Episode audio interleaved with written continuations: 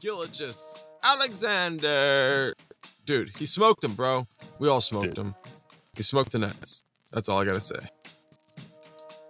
It wasn't. When you smoke nuts like that, you've got to remember to at least leave a tip.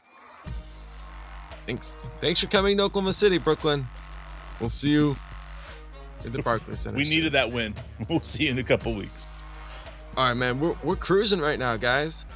We're vibing. This is is what it is. By the way, I have to say this. Shout out to Jacques Vaughn, one of the all-time greatest beards I've ever seen. Dude, he's so baller. It's it's it's one thing to have a fantastic beard. It's another thing to rock that gray like he is. I hope that someday I can have half the beard that Jacques has. He's my hero. I think I think it's crucial to have uh, coaches like Jacques Vaughn. I mean, if you guys know anything about 1990s hoops, um, Jacques Vaughn in college was a stud.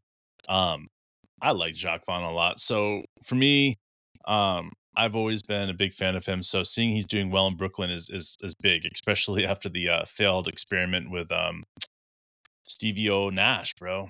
So success for Jacques Vaughn. Sure, man. Stevie O Nash, dude. How about that? All right. Well, let's talk about our team because the reality is we like what we're seeing from our coach. Fuck yeah, we do. that's where this really starts. That's where this is that's what this is all about right now. Like, I get it. We got the best player in the NBA with Shai, best two-way player. We got the best Get that, rookie in the league. But what I love about our coach is that the players Some feel Milani. like they can they they're free to be themselves. Like and I know deep down, I know we're not getting the best version out of anybody that we're seeing play right now because our coach is committed to giving them the room to, to continue to improve and become the Wait, wait, best. back up, back up, back up. Are you saying that you think this team has a little ways to go before we're, we're peaking? Well, I think that's on purpose. I think coach built uh, a team and a system in a way where we're not playing our best basketball at the beginning of the year because he doesn't come in and say like we're going to try to get 82 wins. Like we want to win every game. So I, I just, You I you get- build your rotations, you build your offense around okay, where do we want to be at the end of the season and you continue Sure. to add wrinkles and improve as you get to that, that point. um, I mean, I, I just, I get when it comes to peaking for this team, right? Like seeing um a team like what we've been very clear with, what we believe the Timberwolves peaked too early. Um, and that's a, a perfect example of what we're talking about. Now, the Timberwolves also have 17 games in January as well. So you guys need to keep an eye on that, um, how well they'll do after the 17 games. But I, I, I look at our team and, and, and I see that what we're building towards for the future, Mark, right? And understanding that game management, right? Um, resting players, um, you know, minutes management. You've got um, the way that coach uh, really just listens to these players. Like last night or the uh, other night when um, uh, coach ch- used his challenge, right? Uh, he looked at Chet and Chet goes, "I didn't touch him when we when I you know hit the ball. I didn't touch him, right?" And coach challenged it immediately. He didn't wait for the assistant coaches. He didn't wait for anything anybody else like that. He challenged only off of what Chet said to him. And people are like, "Well, that's not very smart. Don't do that." But this is the trust level he has with these guys. He's looking at a rookie and he's saying, "Did you foul him?" He's like, "I didn't. I didn't foul him when the the ball was in the air. No, right? That's it. You know, like I, I, I like this. This goes back to the beginning of of building a team and a coach and an organization that's that's going to follow each other. You know, that trust that coach gives, the players give back to the coach. And now coach is saying, You guys are special. We believe in you. And you're right. This team isn't close to peaking yet. And I'll be honest with you, is that I don't know if we're going to see this team peaking until March, which is scary Hmm. to me Yeah. because if this team isn't peaking until March, like truly peaking until March, then we're looking at something that is is very rare. And I was watching a short, guys, before I hand this right back over. I think this has everything to do with what we did a few years ago, and we hired Chip Kelly, bro, Chip Kelly, um, Chip Engelland. Engelland, Chip Engelland. Thank you. Right when we hired Chip Engelland, it all changed. And if you look at the stats, you look at that Shai's almost 40 um, or uh, 50 40 90, right? And you look at J Dub's almost 50 40 90, and you look at Chet's 50 40 90. You guys are getting me, right? This all goes back to that moment where Sam Presti said, We need a guy like this to start everything for us. And I'll say this a hundred times the magic man in Oklahoma City is Coach Engelland, bro. The magic man in Oklahoma City is Coach Engelland because what he's done with Shai, what he's done with J Dub, what he's done with Chet, what he's done with Josh Giddey's shot, bro, it's sick. Yeah, it's been impressive to watch. And obviously, like you said, we're not there yet. So wherever there is, wherever we end up getting to, it's going to be We'll impressive. I mean, I I've come to the conclusion I really think this team is um more than what a lot of people do. So that's me. I think we're contenders right now. I don't think that we need to wait to assume that we are. Uh but it's there's nothing automatic. And if we're the second seed in the Western Conference, I'm assuming you have to go through a team like the Nuggets to get to the conference finals. You know, like you get to the number one seed, maybe you can avoid that. But the reality is, either way, you're in a spot where you're going to have to go up against champions on the way to, you know, these conference finals. And so there's nothing going to be given. So we're trying to look at our, the style of play that we have and say, how playoff ready is it? You know, the architecture of this roster, how deep does it run? Can we withstand injury? Can we withstand um, you know, droughts of not shooting the ball well? How does our defense hold up? How about our rebounding? What happens when teams overload this player that player? What happens when they start picking on this thing or that thing? And you start kind of coming away with a team that doesn't really have a lot of perceivable weaknesses. And that's something that, as an Oklahoma City Thunder fan, since the beginning, I, I would say we have in fact had zero teams with um, hard to perceive weaknesses all of our teams, all of our great teams, always had easy to perceive weaknesses. You can think back Super and say, easy.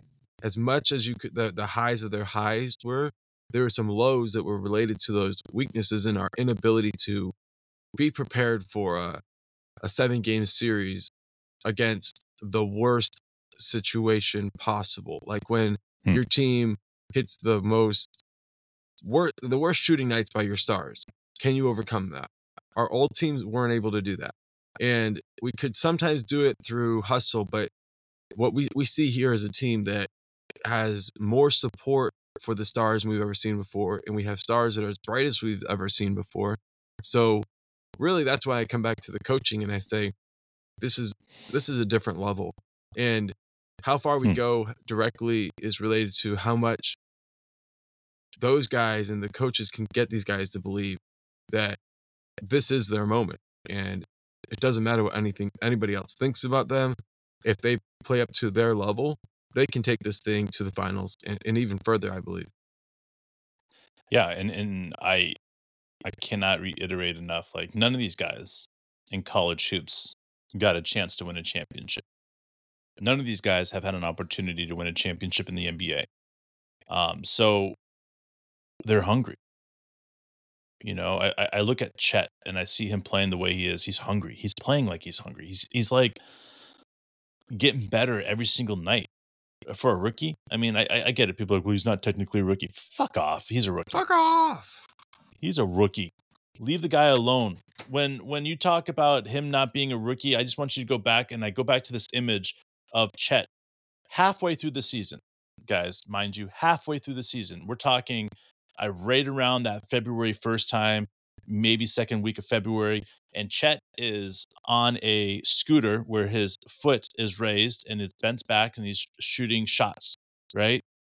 That was Chet the entire season, guys. He was shooting shots with a boot on and stuff like that. That's not a season in the NBA.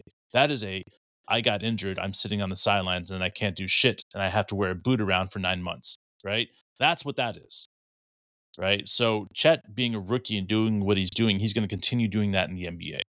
It's going to dominate. He is truly one of a kind and we are all lucky to be able to see him. And if that was the only thing that brought us to Oklahoma City, we'd be stoked. But it's not. It's not. We got J Dub, right? Right? J Dub's Santa Clara nightmare, guys. Like he is so difficult. His jab step, his his driving to the hole, his step back, The way he separates, he's so good. And then you start looking at some of these other players that we have, right, man? And you talk about Shai. You're talking about the MVP candidate right now. And I know people would be like, well, you got this player and this player and this player doing really well. Fuck off, guys. We don't have any other guys right now that are playing the defense and the offense that Shai is doing and producing it night in and night out. Right. And and Dort called it right, man. He's like, I don't know what people think. If they like think that Shai's not as good of a defender and they're putting like weaker guys on, uh, letting uh, Shai guard weaker guys, like I, we don't know what's happening right now. But guess what? Shai's taking advantage of it so much. And when you're talking about MVP candidates, it's no longer going to be the best output of offense, like James Harden and and uh, guys like um, Luka will inevitably be one of those guys that are like, well, they would be an MVP candidate if they played defense, because every year when you're having to go up against some guy that covers the defensive end, like Shai does, or like Chet does, or like some of these other guys like Donovan Mitchell does, and you know uh, some of these other guys that just play both ends of the court you're not going to be sitting there saying, I'm going to give it to the MVP candidate to the guy that only plays offense. It's just not. So, this is what the new NBA is going to look like. It's individual, both, you know, sides of the court. I call it two way players, two guys that are, or guys that are willing to go and play defense and go to the play offense. And if you look at this Oklahoma City Thunder team, right? Let's talk about it. Chet, great offensive, great defense. Shai, great offense, great defense. Jada, great offense, great defense. Right? Dort, great, um, great defense, working on his offense. I think he's doing incredible this year. Right? And then you got Josh Giddey on that starting lineups. Right? I think Josh Giddey is, is incredibly underrated with his his defense. The other night we saw him take um, a couple of the Nets players and just slightly get past him right? And then people be like, well, there's he, you know, the guy's got around him. No, he's he bodied them up as they're going around him to slow them down. Why would he do that? Why is because if he slows them down, makes it so they can't jump as high, Chet's right there. And that's what creates a block for Chet. And you see Josh Giddey do it multiple times recently. And you're like, wait a second. Josh Giddey is probably letting that guy go past him, slowing him down, letting him get past it so Chet can go one on one, knowing the guy's not going to be able to jump high enough to get a dunk. And I'm telling you, a defender like Josh Giddey that's been able to play like he has been able to play is special. And a lot of people get stuck on him saying, well, he's playing, oh, you know, horrible on defense. Well, let me just tell you, he's playing the power forward on defense, a large, small forward on defense. Okay.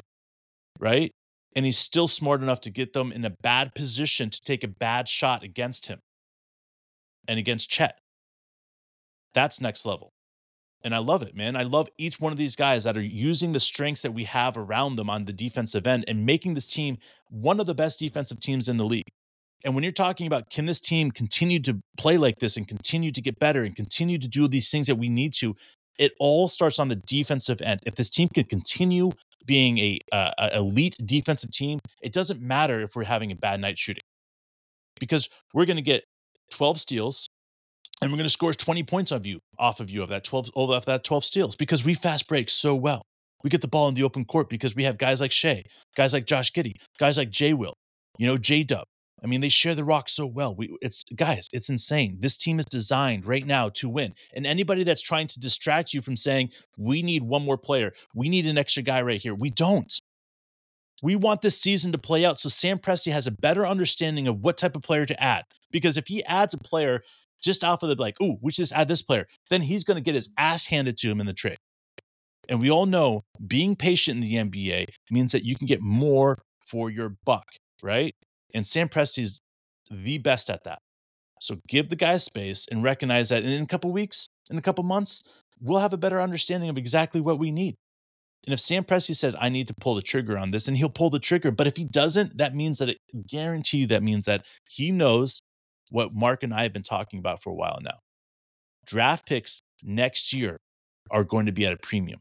They're going to be incredibly valuable. People are going to start wanting more draft picks. They're going to start realizing how difficult it is to get a draft pick because all these teams, I would say about seven teams, own what 75% of the drafts, draft pick and the draft capital of all the rest of the teams, guys.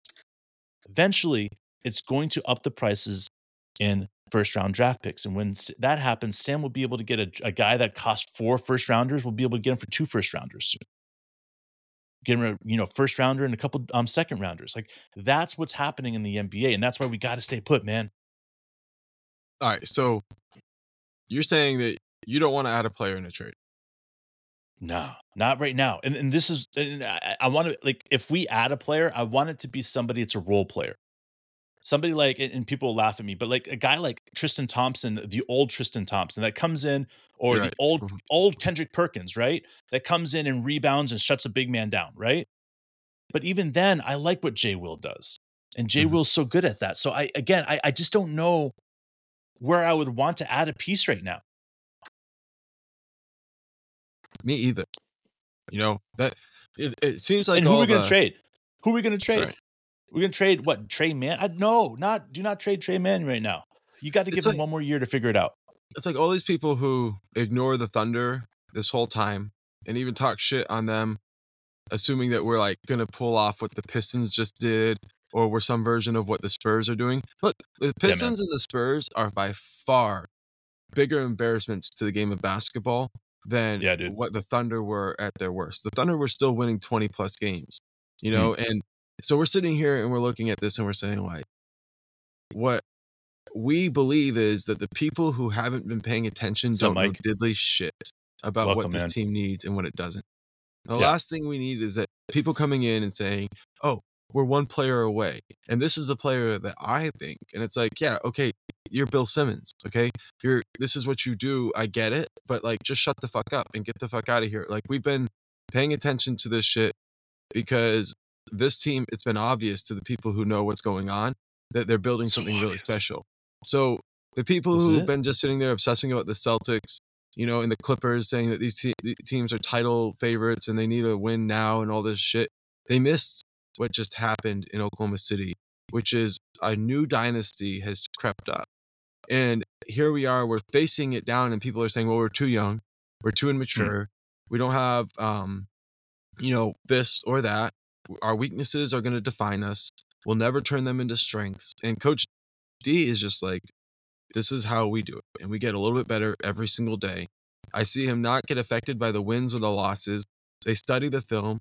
Like recently, we've been not just winning today, but like smashing teams, just absolutely accelerating through the team. And I, I see us approach the fourth quarter the same way that we approached the first quarter. Mm. I, I've never seen this before in a basketball team. Do you know what I mean? I know, I know, man. And I, I just want to take a second before I, I say anything else and, and, and jump over here. Uh, new listener looks like we have Mike. Welcome, man. What's Uh, up, we Mike? always love it when uh, we have new listeners. Um, we've got James, we've got Shane, Shane. Mwani. Um, we also have Shout out um, Mwani. looks like Chris J. Love that. Chris. Um, well, Shane, I already said Thanks Shane. us, Roberts, Chencho. What's up, Chencho? Chencho. Um, Good to yeah, see you, man, buddy. good times, dude. Um, Robert, but again, I just like I I want to throw this and I want to reiterate what we're saying right now is because when you look at this team and you look at the the structure of what's happened and Sam Presti drafting these players and Coach D coaching them and and uh, Coach Engelland in, in there and throwing everything right. We talked about it early in our podcast is that in order to have a successful dynasty, in order to have a successful team in general, an organization, you have to build it from the base up. And the base is a coaching staff, right? The base is is how the GM um, and the president of basketball uh, really wants to be heard and, and recognized through the team. You look at all these other teams and, and the struggles that they're having right now and the pieces that they're missing and the blaring issues that they're having. It's because they have GMs that never really learn their mistakes. And as much as we want to say that Sam Presti is the most perfect GM in the world, he would sit there and say that he's not. He's made a lot of mistakes. And because of those mistakes, he's been able to learn. Now we're looking at a position to have the second youngest team in the NBA. And we're having everybody stop right now and saying maybe this team is good enough to change everything. Maybe this team is going to start a revolution in the NBA. Maybe it's this team that changes the generation from LeBron to the Oklahoma City Thunder. Hmm. Because everybody's saying what's going to happen to the NBA when LeBron's done in a couple years. And I just got to say this is if we're talking about what the NBA is going to look like when LeBron's gone, I got one thing for you. One thing and one thing only. Shea Gilgis Alexander, the Canadian guard that nobody's given an opportunity to. the guy that fell in a draft um, class that should not have fallen, a guy that's been overlooked and finally got his, his team to a FIBA medal. And everybody's still like, you know what? He doesn't belong an all NBA team. But guess what? He did. He doesn't belong in the All Star game. And LeBron picked him very last in the All Star game last year. Guess what? This year he's going to start. This is the year that everybody starts recognizing that this is Shai Gilgeous-Alexander's NBA. He owns it. It's his bitch. And that's all I got for you. The biggest competition in the league is who's the second best player on the Thunder. So, you That's guys, tonight we're going live. Celtics game. Be there. We want to see you guys during the live game. We love you guys. Take it soon. Bam.